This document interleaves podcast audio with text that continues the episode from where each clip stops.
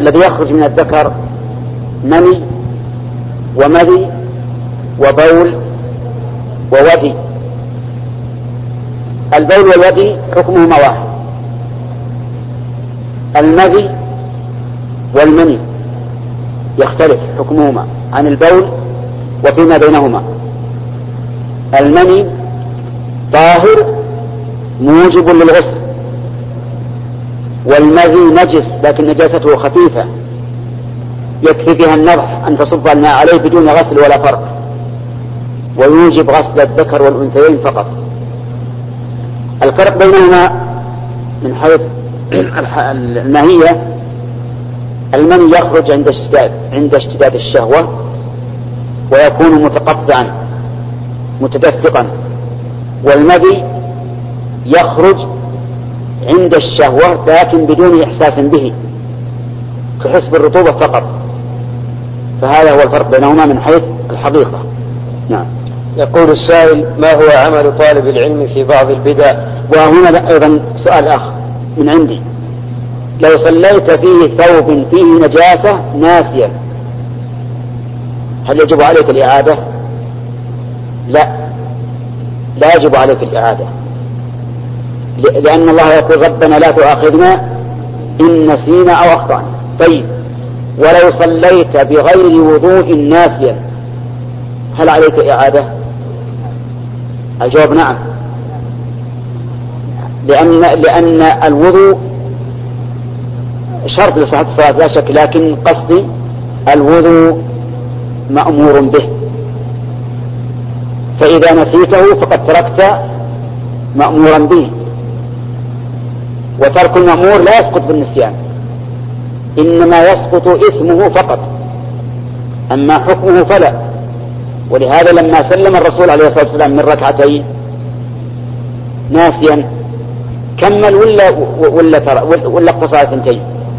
كمل كمل لكن اجتناب النجاسة، يعني غسل يعني غسل الثوب من النجاسة ليس من باب فعل المأمور، بل من باب اجتناب المحظور، واجتناب المحظور واجب مع العلم والذكر، أما إذا نسيت فلا شيء عليك.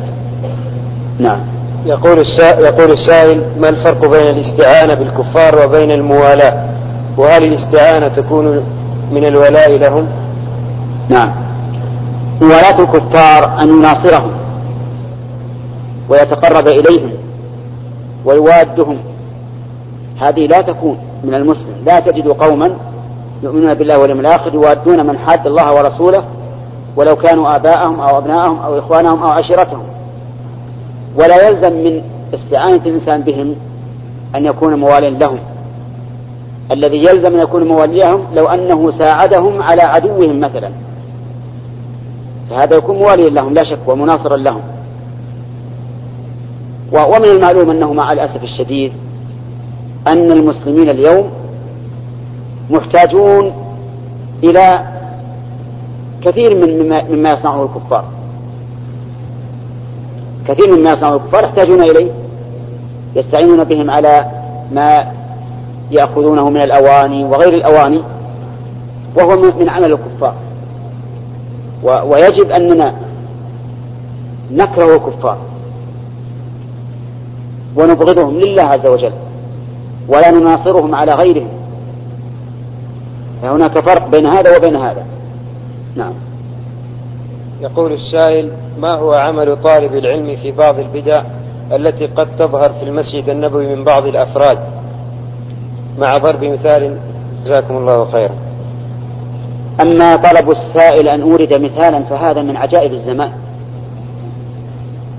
هو يسأل وهو في المدينة الآن، وأنا لست ساكنا في المدينة، فيسألني عن شيء هو أعلم به مني، يطلب مني مثالا على ذلك، أنا لا أدري.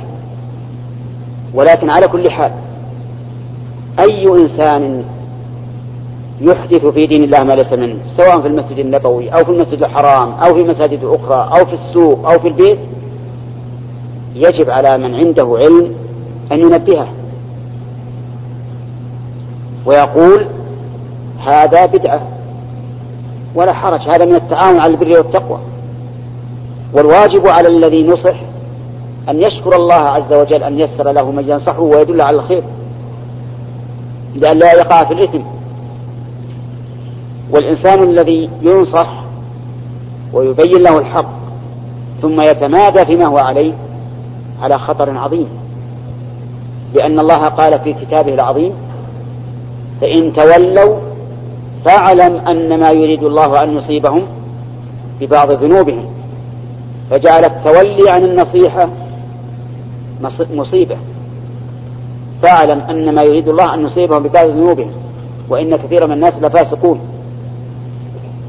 فإذا رأيت مبتدعا بدعة قولية أو فعلية أو عقدية فعليك أن تنصحه، ولكن يجب يا إخوان أن ننصح هذا وأمثاله بقصد إصلاحه إصلاحه وانتشاله مما هو عليه، لا بقصد انتقاده، لأنك إذا نصحته بقصد انتقاده فثق أن الله لن يجعل في نصيحتك بركة أبدا وسيعاندك.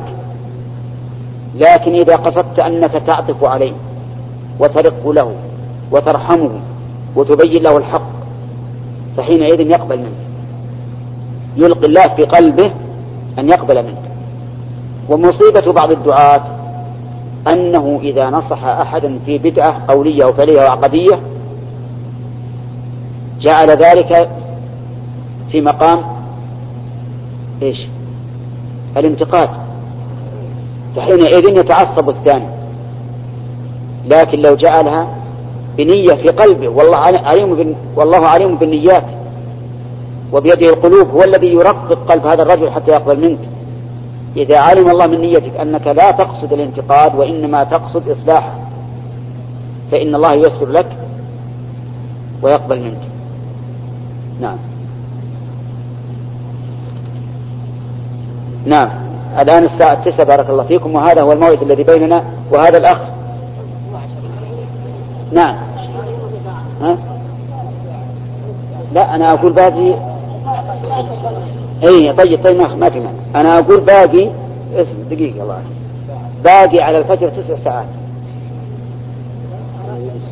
باقي على الفجر تسع ساعات. نعم ايش ايش اي لا هو الإصبع هكذا واقفة وعند الدعاء تحركها إلى فوق. هذا الذي نرى أنه هو السنة إن شاء الله، ونسأل الله أن نكون في الصواب. ها؟ لا لا